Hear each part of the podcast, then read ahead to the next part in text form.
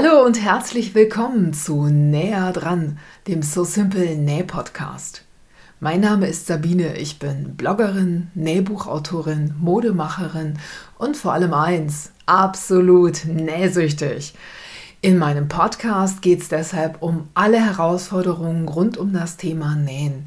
Egal ob Nähneurosen, Knopflochpanik oder Reißverschlussängste, gemeinsam meistern wir alle Hürden und erleben pure Näh-Happiness. Und das mit Episoden, die schon beim Zuhören gute Laune machen und ganz nebenbei eine ordentliche Portion Know-how im Gepäck haben. Viel Spaß beim Zuhören!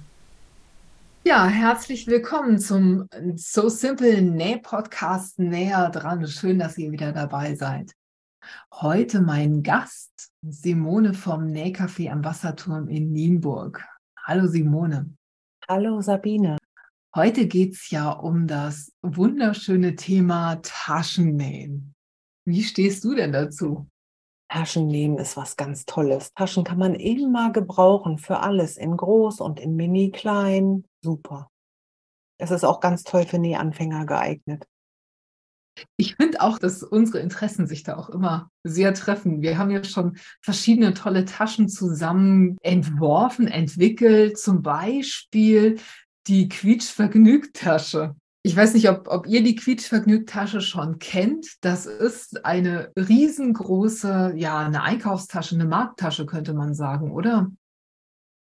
Ja, da passt eine Menge rein. Wirklich, die ist super. Sieht ganz toll aus. Das ist ein Raumwunder, ne?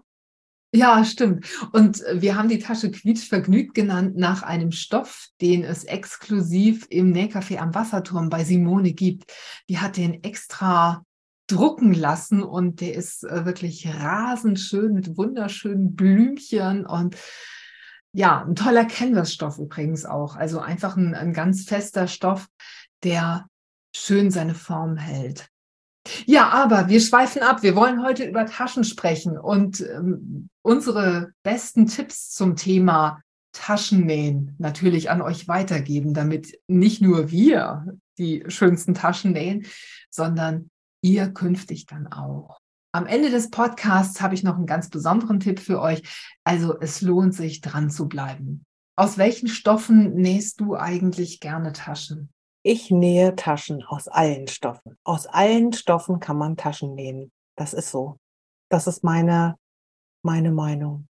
Wie, also du sprichst jetzt nicht nur von Webware-Stoffen, sondern auch von anderen? Ja, Stoffe können verstärkt werden. Es gibt ganz viele verschiedene Fließarten, die man nutzen kann oder Schabrackeneinlagen, um Stoffe zu verstärken. Wenn er zu dünn ist oder wenn er elastisch ist, dann kann man den auch damit verstärken. Gibt es Bügelflieseline und schon ist der Stoff oder der Jersey zum Beispiel nicht mehr elastisch. Es ist also möglich. Also ich könnte jetzt auch aus einem alten T-Shirt zum Beispiel eine Tasche nähen oder was? Also wenn du den Stoff verstärkst mit Flieseline, ist das schon möglich. Man muss es natürlich jetzt nicht. Es ist so, dass manchmal gefällt dir das Design des Stoffes so sehr und den gibt es nur auf Jersey oder ne? So, dann kannst du ihn notfalls auch mit Vlies verstärken und dann auch für eine Tasche benutzen. Also das war für mich auch so die größte Entdeckung beim Nähen überhaupt, dass man aus jedem Stoff oder aus vielen Stoffen, denen man es erstmal gar nicht ansieht, wunderschöne und auch vor allem formstabile Taschen nähen kann. Also auch zum Beispiel aus ganz dünnen Batiststoffen oder so. Du hast ja im Laden diese Liberty-Stoffe, diese Tana Lawn-Stoffe. Die sind ja so ganz, ganz fein. Aber das ist bei vielen oder für viele der klassische Taschenstoff, den man unbedingt haben will für eine Schultertasche für den Sommer oder so. Und der muss halt entsprechend verstärkt werden. Und dann funktioniert es eben auch, ne? Das stimmt. Das funktioniert auf jeden Fall. Da kann man sich drauf verlassen, wenn der Stoff bügelbar ist, ne? Zum Beispiel aus 100% Baumwolle, dann ist das überhaupt kein Problem. Beim Verstärken sollte man allerdings darauf achten, dass man einen dunklen Stoff auch mit einem dunklen Bügelvlies verstärkt. Also manchmal ist es so, dass man einen dunklen Stoff mit einem weißen Vlies verstärkt und die Farbe kommt dann nicht mehr so schön rüber. Und gerade bei so kräftigen, durchgefärbten Stoffen sieht es oft schöner aus, wenn man dann ein schwarzes Bügelvlies nimmt. Schwarzes Bügelvlies und weißes gibt es ja, ne? Schabrackeneinlagen oder andere Vliesarten sind ja oft auch Naturfarben, ne? Beige, so ein helles Beige. Das geht aber auch gut. Also du meinst so ein Decovil Light zum Beispiel, das ist so ein gebrochenes Weiß und Cremefarben, ne? Ganz genau, das ist sehr gut geeignet. Diese Farbe auch. Ja, okay, guter Hinweis. Ich finde, manchmal ist es so, dass wenn man dasselbe Schnittmuster mit einem anderen Vlies arbeitet, dass man dann praktisch eine andere Tasche hat. Also wenn man ein Schaumvlies zum Beispiel nimmt, dann hat man plötzlich eine ganz formstabile, tolle Tasche. Wenn man nur ein dünnes Bügelvlies nimmt, dann kann es sein, dass das dann eher wie ein Beutel wirkt. Also die Wirkung wird durch die unterschiedlichen Vliese total verändert oder ja, verstärkt oder eben abgeschwächt, je nachdem. Ja, stimmt. Da hast du vollkommen recht. Also die Vliesart, die ist sehr, sehr, also die Taschenform ist davon abhängig, ne, was du da rein nähst oder bügelst. Genau. Ach ja, stimmt. Es gibt ja auch einnähbare Einlagen. So, es sind ja dann keine Bügeleinlagen, sondern Einlagen. Und die kann man ja dann einfach innerhalb der Nahtzugabe mit einem Geradstich auf den Stoff aufbringen oder auch aufsteppen zum Beispiel, ne? Das geht sehr gut. Vlieseinlage zum Aufbügeln ist praktischer. Es kann nicht so sehr verrutschen. Wenn du zum Beispiel irgendwelche Quiltnähte noch machen möchtest, dann ist es dann schon besser, ja, bügelbares Vlies zu benutzen, ne? Ja, finde ich auch. Wobei, wenn du zum Beispiel ein Thermolam, das ist dieses Freudenberg 727, glaube ich, ne? Wenn du das verwendest für so eine Patchwork-Tasche zum Beispiel, dann kannst du erst den Stoff auf das Vlies steppen und dann anschließend alles aus- oder zuschneiden. Dann ist die Gefahr, dass irgendwas verrutscht oder so, nicht mehr so gegeben und du hast halt einen ganz sauberen Zuschnitt. Apropos Zuschnitt, wie schneidest du denn Taschenschnittteile zu? Ja, ich benutze die Schere am liebsten. Ich weiß ja, dass du am liebsten den Rollschneider benutzt, ne? Aber ich nehme immer die Schere. Ich bewundere das sehr, dass du da so die Kontrolle hast beim Zuschneiden mit der Schere. Ich habe immer das Gefühl, ich kann das nicht so gut und meine Kanten werden auch immer ja irgendwie so ein bisschen zusselig. Weiß ich auch nicht. Aber ich schneide tatsächlich am allerliebsten mit Patchwork-Lineal und Rollschneider zu und ich halte es einfach an die Kante vom Schnittmuster, halte das schön fest und rolle dann einmal dran entlang und weiß, dass es dann wirklich ganz perfekt wird und ich irgendwie keine Probleme mit der Nahtzugabe oder so habe. Und ich nehme dafür, damit es so exakt wird, die Schere, weil das kann ich nicht mit dem Rollschneider so. Wie sieht es denn aus mit Futter? Verstärkst du das Futter? Das kommt ganz darauf an. Also wenn die Stoffe zu dünn sind, ne, ich entscheide das, was ich als Futterstoff nutzen möchte. Und wenn das ein sehr, sehr dünner Stoff ist und mir insgesamt die Tasche auch ein bisschen zu dünn werden würde, dann verstärke ich das auch nochmal. Ja klar, das entscheide ich, ne, was außen und was innen genutzt werden soll und dementsprechend verstärke ich dann die Stoffe. Ich finde übrigens auch, wenn man das Futter nochmal verstärkt und gerade dann in einem Fall zum Beispiel, wenn du die Tasche mit einem Reißverschluss nähst, dann finde ich es gut, wenn das Futter nochmal verstärkt ist, weil die unterschiedlichen Stoffe sich auch beim Nähen ausdehnen. Auch ein Webstoff, eine Webstoffkante kann beim Nähen länger werden, wenn die eine verstärkt ist und die andere nicht und dann kann es echt schief werden.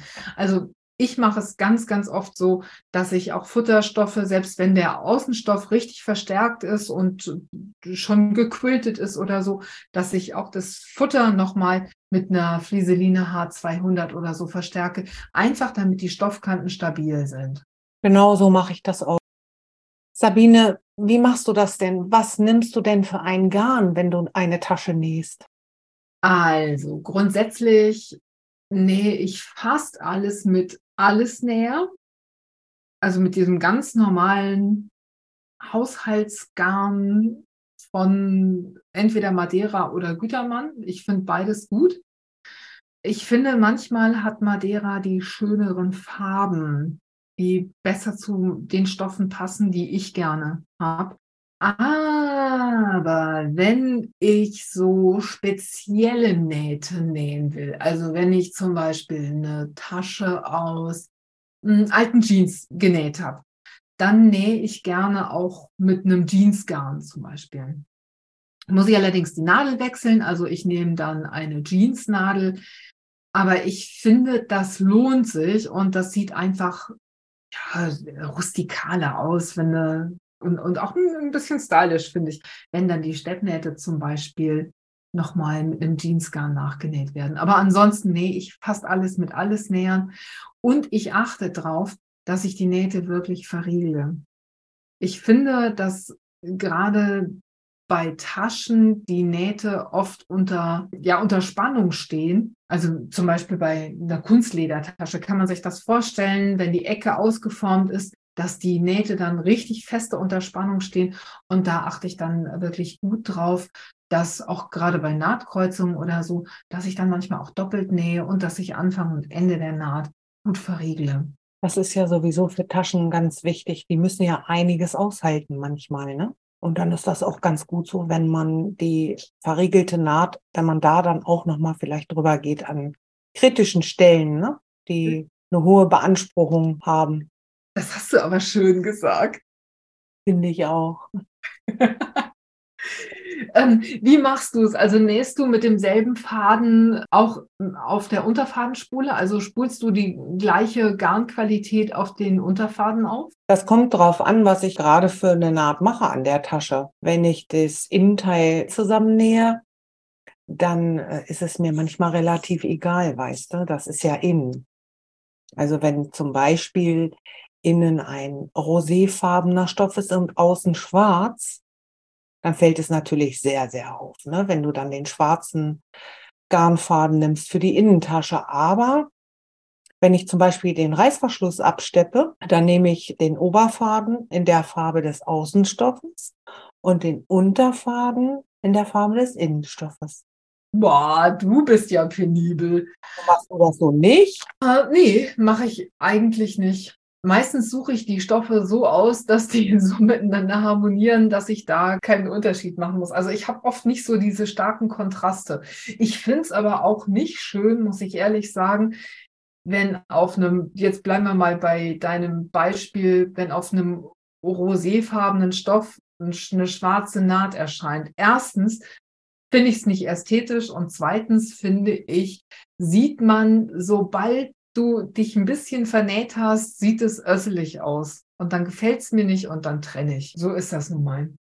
Also ich versuche einfach, dass das meistens gut zueinander passt. Ich habe zum Beispiel jetzt neulich von dir aus dem Laden einen Stoff gehabt, der war in Ocker gemustert und da habe ich dann als Futterstoff einen klein gepunkteten oder einen klein gestreiften in derselben Farbe genommen, damit das so ein bisschen harmoniert. Ich bin halt so mehr der harmonische Typ. Ja, dann bin ich das nicht.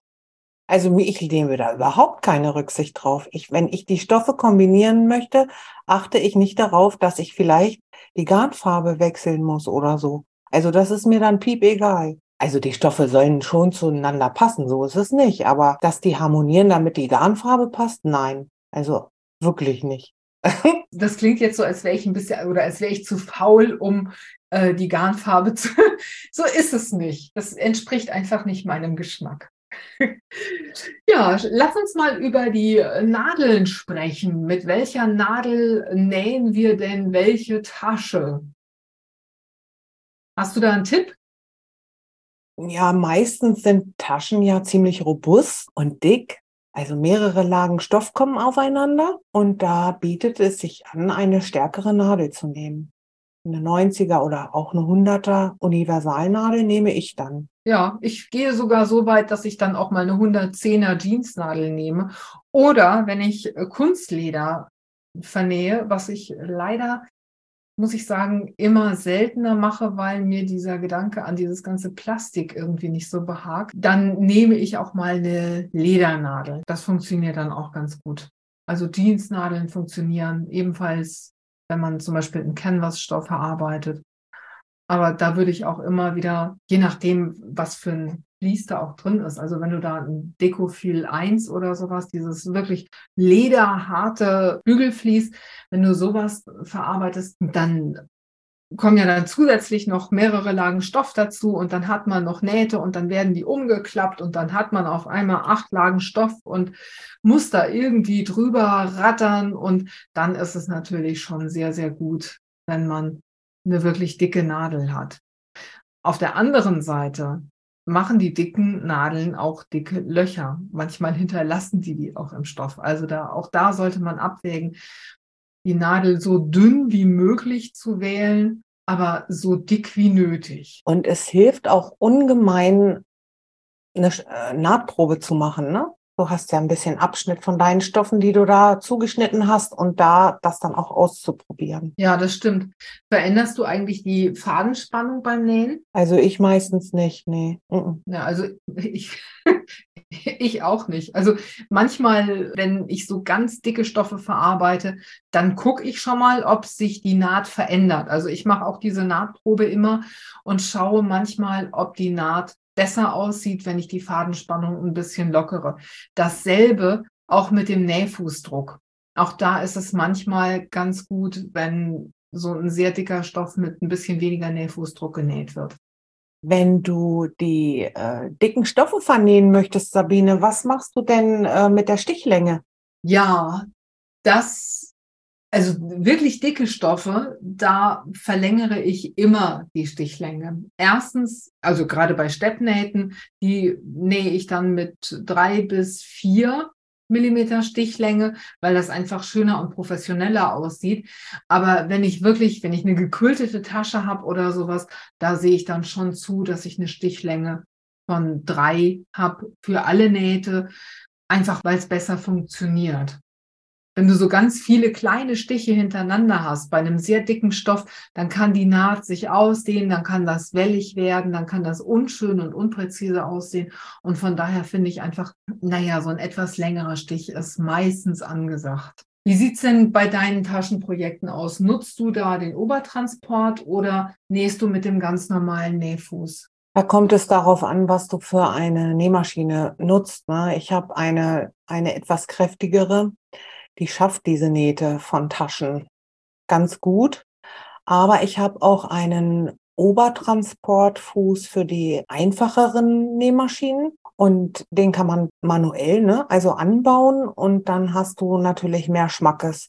Das funktioniert dann erheblich besser. Ich finde auch, dass das Nahtbild dann oft schöner wird. Also gerade bei so klebrigen Stoffen wie bei beschichteten Baumwollstoffen oder bei Kunstleder oder sowas. Das Nahtbild sieht einfach schöner aus, weil der Obertransportfuß sich ja komplett von der Unterlage löst und dann die Nadel wirklich schön gerade und gleichmäßig einstechen kann. Was hast du denn, wenn du deinen Reißverschluss in die Tasche nähst, dann nimmst du wahrscheinlich einen Reißverschlussfuß, ne? Oder? Meistens nehme ich den. Oft nutze ich aber auch diesen schmalen Geradstichfuß, der bei meiner Yuki UX8 dabei ist. Der passt genau für die meisten Reißverschlüsse. Also da habe ich oft das Gefühl, mehr Kontrolle zu haben als beim Reißverschlussfuß selber. Ich weiß nicht, warum das so ist, aber dieser Reißverschlussfuß hat ja so eine Aussparung, wo die Nadel dann einsticht. Und ich habe oft das Gefühl, dass der Stoff sauberer transportiert wird, wenn ich mit so einem schmalen Geradstichfuß nähe. Da habe ich weniger das Problem, dass der Stoff hin und her rutscht zum Beispiel. Das ist, finde ich, oft das Ding, weshalb Reißverschlüsse so unschön aussehen und die Abstände ungleichmäßig sind oder so. Und bei diesem Geradstichfuß passiert mir das eher selten. Womit nähst du den Reißverschluss ein? Das kommt auf die Breite des Reißverschlusses an. Ich mache das dann nämlich ganz genauso, dass ich den Reißverschlussfuß weglasse, wenn der Reißverschluss breit genug ist. Dann kannst du das ohne Probleme mit dem normalen Nähmaschinenfuß kannst du da auch entlang nähen. Aber ich erlebe das Gleiche wie du. Das hat nicht so viel Grip, ne? Der Transport funktioniert nicht so gut beim Reißverschlussfuß, das stimmt. Ja, genau. Und beim Reißverschluss kannst du halt auch nicht so gut mit dem Obertransportfuß arbeiten, ne? Also es gibt schon schmalere Obertransportfüße, Ich habe eine Janome-Nähmaschine, die wurde serienmäßig mit einem schmalen und einem breiten Obertransportfuß geliefert.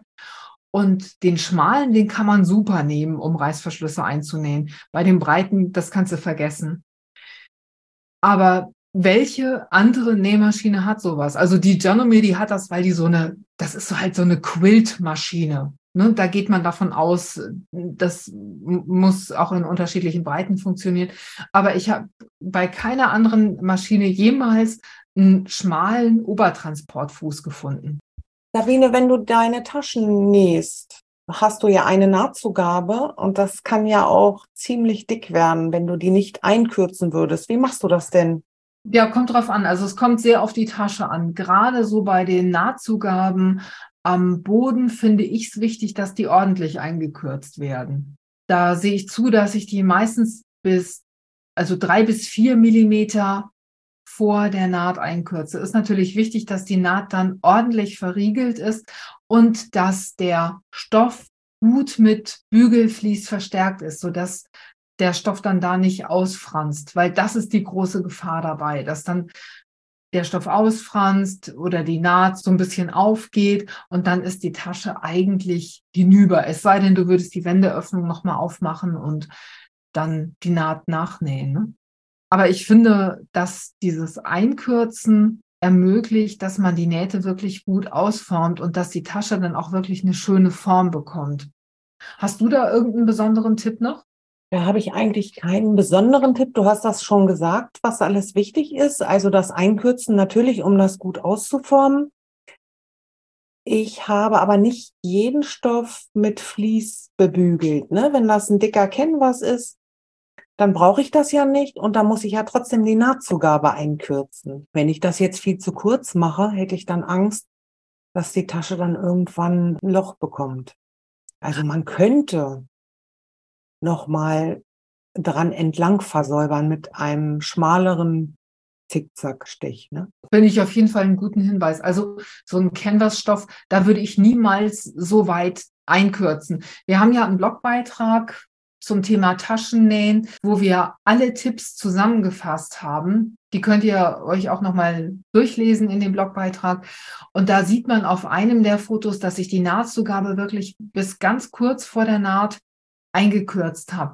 Das kann man nur dann machen, wenn der Stoff wirklich ganz fest mit Bügelvlies verbunden ist.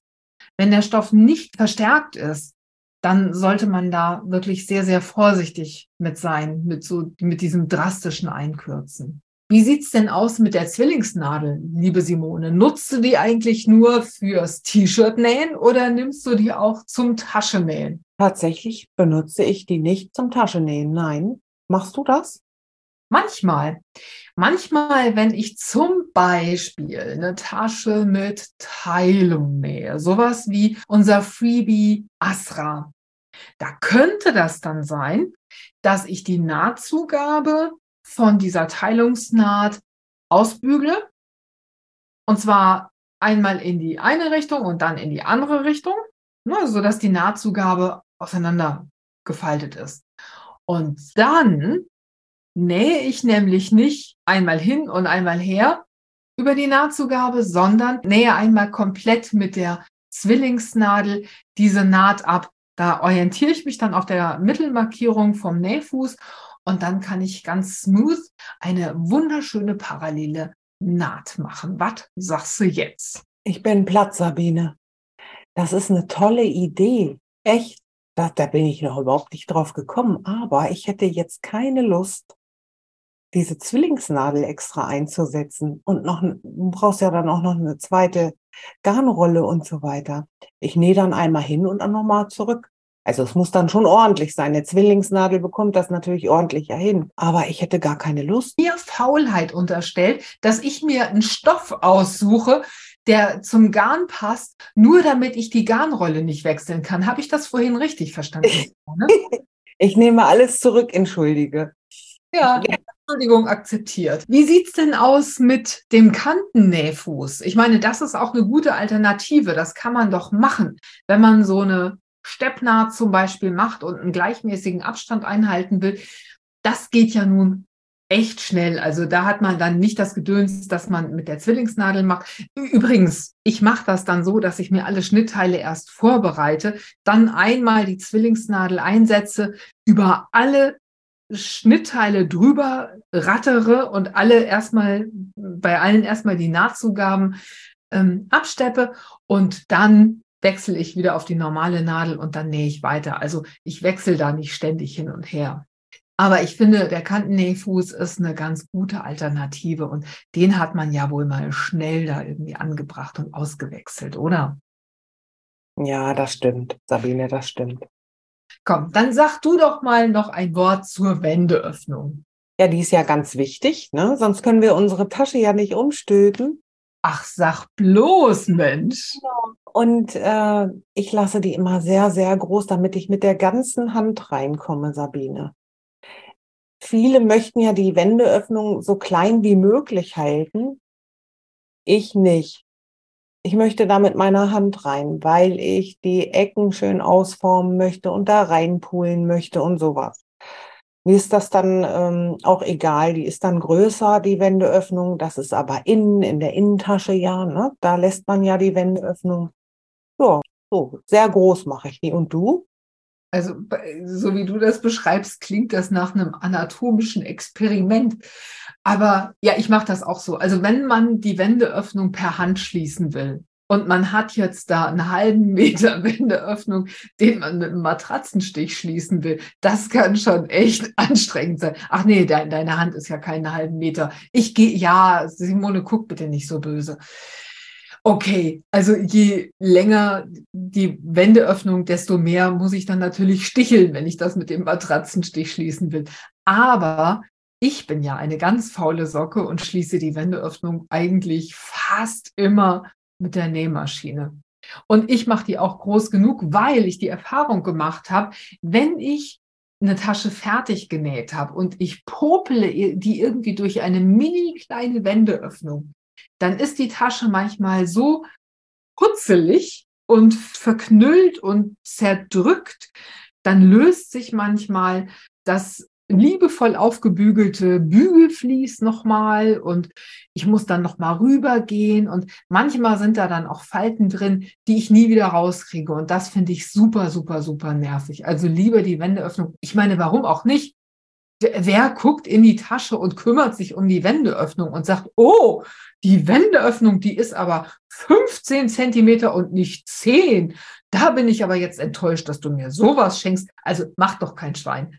Von daher, ich lasse die auch immer groß genug und manchmal bei manchen, zum Beispiel Kosmetiktaschen oder so, dann nähe ich gerade vor und hinter der Ecke und ansonsten lasse ich die gesamte untere Öffnung frei für die Wendeöffnung, damit ich genauso wie du auch mit einem Holzlöffel oder mit einem Essstäbchen da reingehen kann, die Ecken rausdrücken kann, alles schön ausformen kann und so. Genau so sieht's aus, Sabine, das ist auch wahr.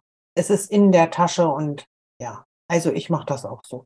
Jetzt kommt einer meiner Lieblingstipps, den ich erst ganz, ganz spät gespannt habe. Also Leute, die so ein räumliches Vorstellungsvermögen haben oder Mathe-Genies sind oder so, denen wird das vielleicht früher aufgegangen sein. Bei mir hat es ein bisschen gedauert, nämlich, dass die Bodennaht und die Seitennaht bei einer Taschenecke aufeinandertreffen sollten. Ist ja eigentlich logisch. Die Seitennaht muss ja genau in die Mitte der Ecke. Und wieso guckst du denn so kritisch, Simone? Ich weiß überhaupt nicht, was du meinst. Gehen wir mal von einer Kosmetiktasche aus. Die hat eine Seitennaht und die hat eine Bodennaht. Und wenn ich da eine Ecke abnähen will, dann mache ich es so, dass ich die Ecke auseinanderziehe, die Nahtzugaben von Seitennaht und Bodennaht auseinanderfalte und dann eine Nadel genau durch die Bodennaht und durch die Seitennaht steche, sodass beides perfekt aufeinander trifft. Und das ist für mich der tollste Moment, glaube ich, oder einer der tollsten Momente, wenn ich diese Tasche gewendet habe und sehe, es passt perfekt und es sieht wunderschön aus und der Boden ist genau im rechten Winkel und alles ist super. Das ist für mich ja, Taschennähglück. Ist dir das nicht so wichtig? Doch, ich habe erst nicht gewusst, was du meinst, aber das ist ganz wichtig. Das ist ja gruselig, wenn das nicht aufeinander passt. Ich gucke dann da immer hin. Andere gucken da, ne, das fällt den anderen Menschen nicht auf, schon gar nicht den Menschen, die nicht nähen. Aber ich selbst könnte das auch nicht haben. Da hast du recht. Jetzt habe ich verstanden, was du meinst. Ja, das ist ein bisschen komisch. Mir geht das genauso. Das ist das Gleiche wie verhunzte Ausschnitte. Wenn jemand sagt, oh, guck mal, ich habe mir ein neues Shirt genäht und zeigt es mir dann und ich muss die ganze Zeit auf diesen verhunzten, faltigen Ausschnitt gucken. Und das tut mir dann so leid und ist mir auch so unangenehm. Aber gut, ja, also bei Kosmetiktaschen geht mir das nun auch so. Da habe ich auch dieses Hinguck-Problem manchmal. Ja, die Reißverschlüsse, die wir eingenäht haben, hast du die denn vorher verschönert, die Seiten? Was stellst du mir denn für komische Fragen, Simone? Natürlich. Das ist was ich prinzipiell so mache. Ich habe früher auch schon mal eine Kosmetiktasche, ich glaube, das war die Alsterprinzessin, die gibt es auch noch auf dem Blog, die habe ich mit Stoffstreifen eingefasst. Also da habe ich den Reißverschluss an den Enden mit Stoffstreifen eingefasst, die dann in der Tasche mitgefasst wurden. Das fand ich damals noch schön, ich finde es immer noch okay, aber mittlerweile mache ich das so, dass ich die Reißverschlüsse wirklich relativ drastisch kürze und zusehe, dass immer 1,5 Zentimeter zu den Seitenkanten frei bleiben und dann fasse ich das Ganze mit Schrägband oder einfach mit einem ganz normalen Stoffstreifen ein. Und dann sehen die Ecken an den Taschen nämlich fantastisch aus. Wie machst du es? Ja, ich mache das auch so, weil es viel, viel besser geht, viel besser aussieht. Und auf deinem Blogbeitrag kann man das auch ganz, ganz toll sehen, wie das auszusehen hat, bevor die zusammengenäht wird. Wie sieht es denn bei dir aus mit Innentaschen? Muss eine Tasche Innentaschen haben? Ja, nein, vielleicht. Und wieso? Und wenn ja, warum? Also nicht? Oder so? Ja, Innentaschen sind super. Da kannst du die kleinen Teile, Schlüssel oder Handy oder Kugelschreiber, also Innentasche oder Gurtbänder mit Karabiner von innen, da kannst du dich ja richtig auslassen. Innentaschen sind wichtig, die unterteile ich dann auch noch manchmal mit Nähten, ne? Und dann nähe ich mir nicht nur Innentaschen in die Taschen, sondern auch Gurtband mit Karabiner oder D-Ring oder so, dann kannst du da deinen Schlüssel anbapseln. Jetzt mal unter uns, gibt es das Wort Bapseln überhaupt? Ja. Weiß ich nicht. Ja, jetzt ja. Das habe ich bei uns in der Facebook-Gruppe jetzt schon mehrfach gesehen, dass die Leute wirklich schöne, lange Bänder da nochmal einnähen für ihre Schlüssel. Habe ich früher nie so drüber nachgedacht. Finde ich eine total tolle Lösung. Und Innentaschen finde ich natürlich auch gut. Ich mache das auch so. Ich habe jetzt neulich bei unserer Kollegin Birgit gesehen, die hat eine ganz interessante Technik, eine Innentasche aufzunähen. Da wird es demnächst einen Blogbeitrag zum Thema, ich glaube, Patchwork-Tasche geben. Und da zeigt Birgit dann eine ganz tolle Technik, wie man so eine Innentasche aufnähen kann. Also auf jeden Fall ist das mal ein Blick wert. Wenn du dich entschieden hast für die Innentasche, dann würde ich in die Taschen, wenn ich die veredeln möchte, noch mit einer Paspel versehen. Du auch? Ja,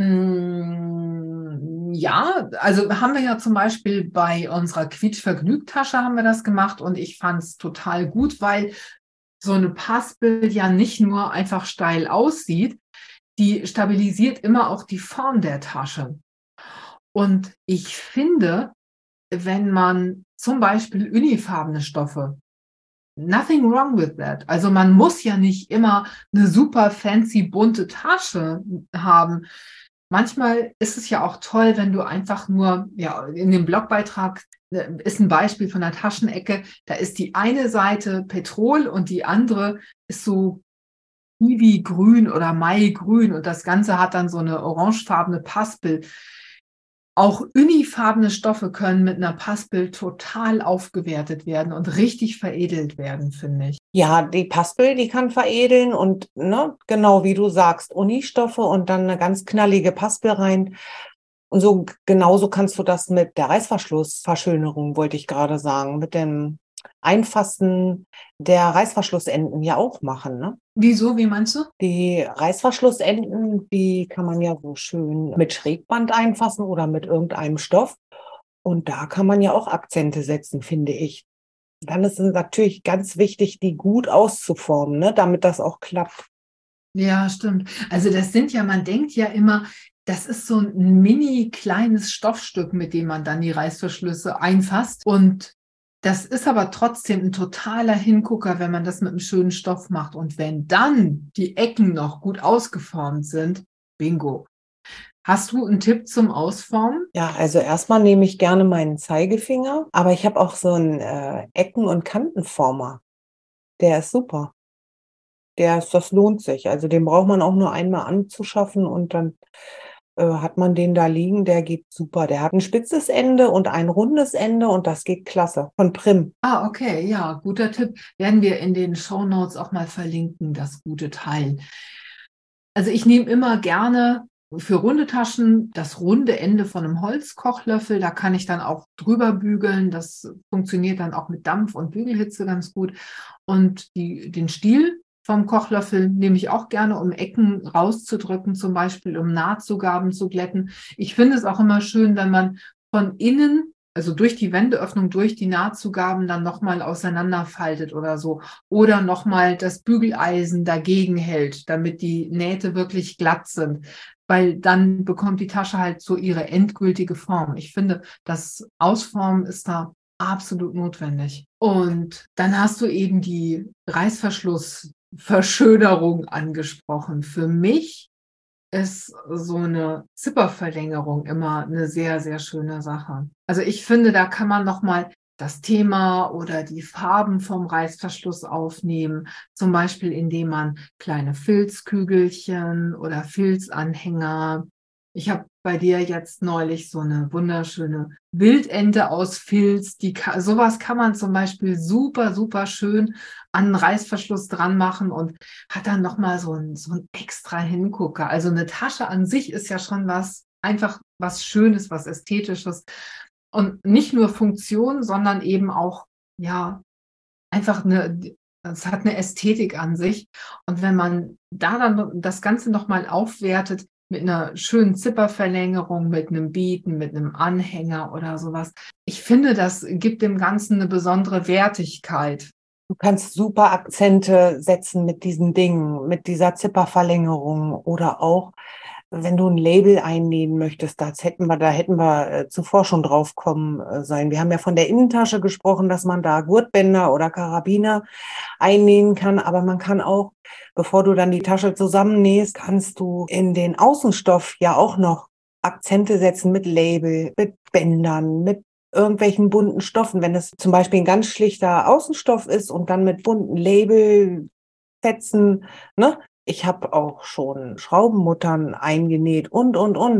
Nur für diesen Akzent. Der Rest war schlicht und dann diese bunten Sachen oder halt die Zipperverlängerung oder Verschönerung, ne? Ja, auch Buchschrauben oder Nieten oder sowas. Ösen machen sich super gut. Man kann zum Beispiel 2 Ösen einschlagen und kann die mit einem Lederband zum Beispiel verbinden oder so. Da kann man ganz, ganz viel machen.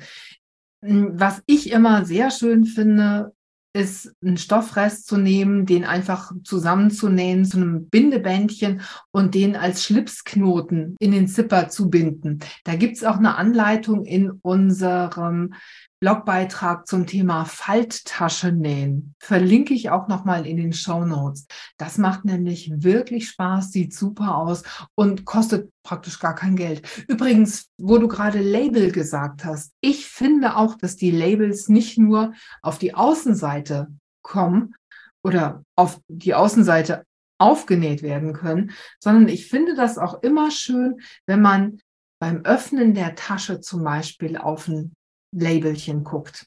Mir gefällt das irgendwie total gut. Und man kann Label eben auch selber machen oder so kleine Hingucker einfach selber machen, indem man einen bunten Stoffrest einfach an den Kanten umbügelt und dann irgendwo aufsteppt. Also das muss nicht mal ein gekauftes Label sein. Viele Stoffe oder Stoffdesigns haben auch ganz, ganz tolle Webkanten, die man super verarbeiten kann dafür. Das mache ich unwahrscheinlich gerne.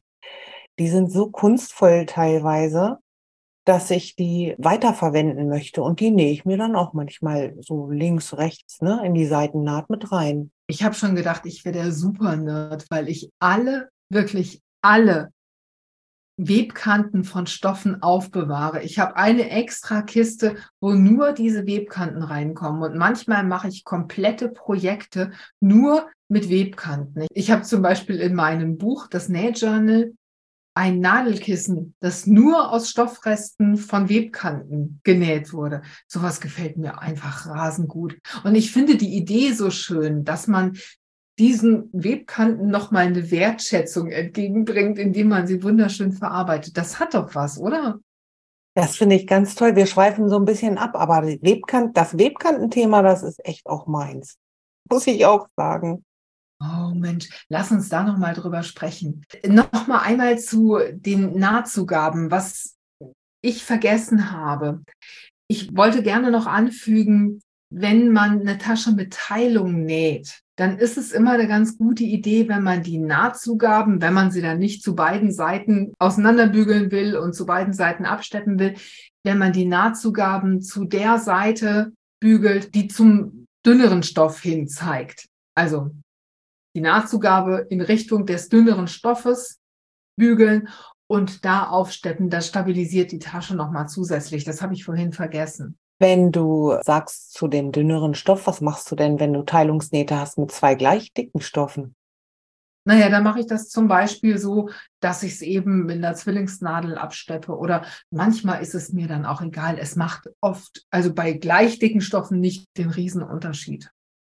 Auf jeden Fall sind Teilungsnähte, die nochmal abgesteppt werden, bringen wirklich nochmal richtig Stabilität. Naja, und sie sehen einfach auch schön aus. Ne? Ich finde das immer so verschenkt, wenn man eine Teilungsnaht hat und man steppt die nicht mehr ab, dann sinkt der Stoff an dieser Naht immer so ein bisschen ein und die Tasche verliert so ihre Form. Und dann habe ich jetzt noch den Super-Tipp, nämlich die Nivelliertaste. Manche Nähfüße haben einen kleinen schwarzen Knopf. Und dieser kleine schwarze Knopf, der hat seine Bewandtnis. Dieser kleine schwarze Knopf, Sabine, ne? Also die wenigsten wissen, was der auf sich hat. Beschreib doch das bitte mal ganz genau. Ja, also das ist so, man nennt den auch Nivelliertaste oder Ausgleichstaste. Das bedeutet, wenn ich diesen Knopf drücke, während der Nähfuß waagerecht steht, dann bleibt der Nähfuß, auch wenn ich ihn senke, in dieser waagerechten Position und rastet da ein. Und das ist besonders dann gut, wenn ich große Höhenunterschiede habe oder über dicke Nahtanfänge zum Beispiel nähen will. Dann lasse ich den festgestellten Nähfuß auf den Stoff sinken. Und dann kann die Nadel ganz gerade einstechen und die Naht wird super, super schön. Und sobald sich dann die Höhe so ein bisschen ändert, wenn man zum Beispiel diese dicke Stelle hinter sich gelassen hat, dann löst sich diese Nivelliertaste wieder und der Nähfuß ist locker und beweglich und näht dann einfach ganz normal weiter. Also das ist eine Riesenentdeckung und vielleicht für euch auch eine große Hilfe, um über dicke Stellen zu nähen. Es gibt dazu übrigens auch einen Blogbeitrag bei SewSimple, der heißt über dicke Stellen nähen, und es gibt einen dicke Stoffe nähen, den hat Simone für uns geschrieben. Verlinke ich euch beides nochmal. Da könnt ihr nochmal einen Blick reinwerfen und habt vielleicht den einen oder anderen Aha-Moment. Simone, haben wir noch was vergessen? Wie immer ganz bestimmt, aber wir waren schon ganz gut, ne? Wir haben schon viele Themen jetzt aufgegriffen. Also ich hoffe auf jeden Fall, dass unser Podcast heute euch weiterbringt und euch Lust gemacht hat, euch dem Thema Taschennähen nochmal zu nähern. In diesem Blogbeitrag, den ich vorhin schon erwähnt habe, Taschennähen, 22 Tipps und Anleitungen, haben wir euch auch nochmal schöne Anleitungen zu Taschen verlinkt. Könnt ihr mal schauen, worauf ihr als nächstes Bock habt. Lasst uns auf jeden Fall ein Like und einen Kommentar da und sagt uns, wie euch unser Podcast gefallen hat. Wenn ihr mögt, könnt ihr euch auch einen Themenwunsch überlegen und ihn dazu schreiben. Für heute sagen wir vielen Dank fürs Zuhören und bis zum nächsten Mal. Tschüss Simone, schön, dass du dabei warst. Tschüss Sabine, hat wieder Spaß gemacht. Tschüss euch allen. Das war's für heute. Ich hoffe, dieser Podcast hat dir den ein oder anderen Aha-Moment beschert. Schreib mir doch mal in den Kommentaren, ob dir unsere Tipps weiterhelfen. Wenn du magst, lass mir ein Like und ein Abo da, dann bleibst du immer auf dem Laufenden und bekommst direkt eine Info, wenn ich wieder eine neue Episode veröffentliche.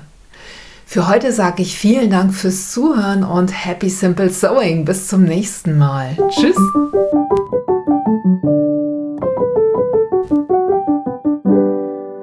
Willst du jetzt die nächste Frage stellen vielleicht mal? Was ist denn?